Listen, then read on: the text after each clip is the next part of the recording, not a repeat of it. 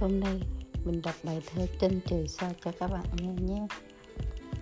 Tôi muốn lên tới tận đỉnh trời để nhìn được rõ chiến từng mây, xem được thiên đình và nhân thế, thấy rõ nhân sinh với sự đời.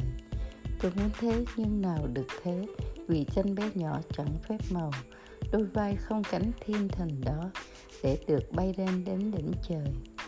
Tôi muốn cùng mây vào trong nắng để nhìn thấy rõ chín màu xanh xem được thiên đình đầy quyền thế thấy rõ nhân sinh vạn sự phiền.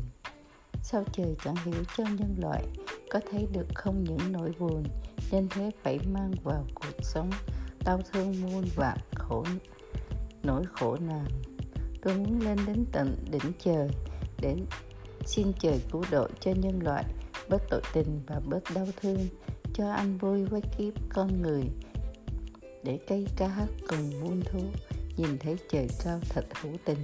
Nhưng vạn sự đều trong lo lắng vì chân trời đã quá xa xôi.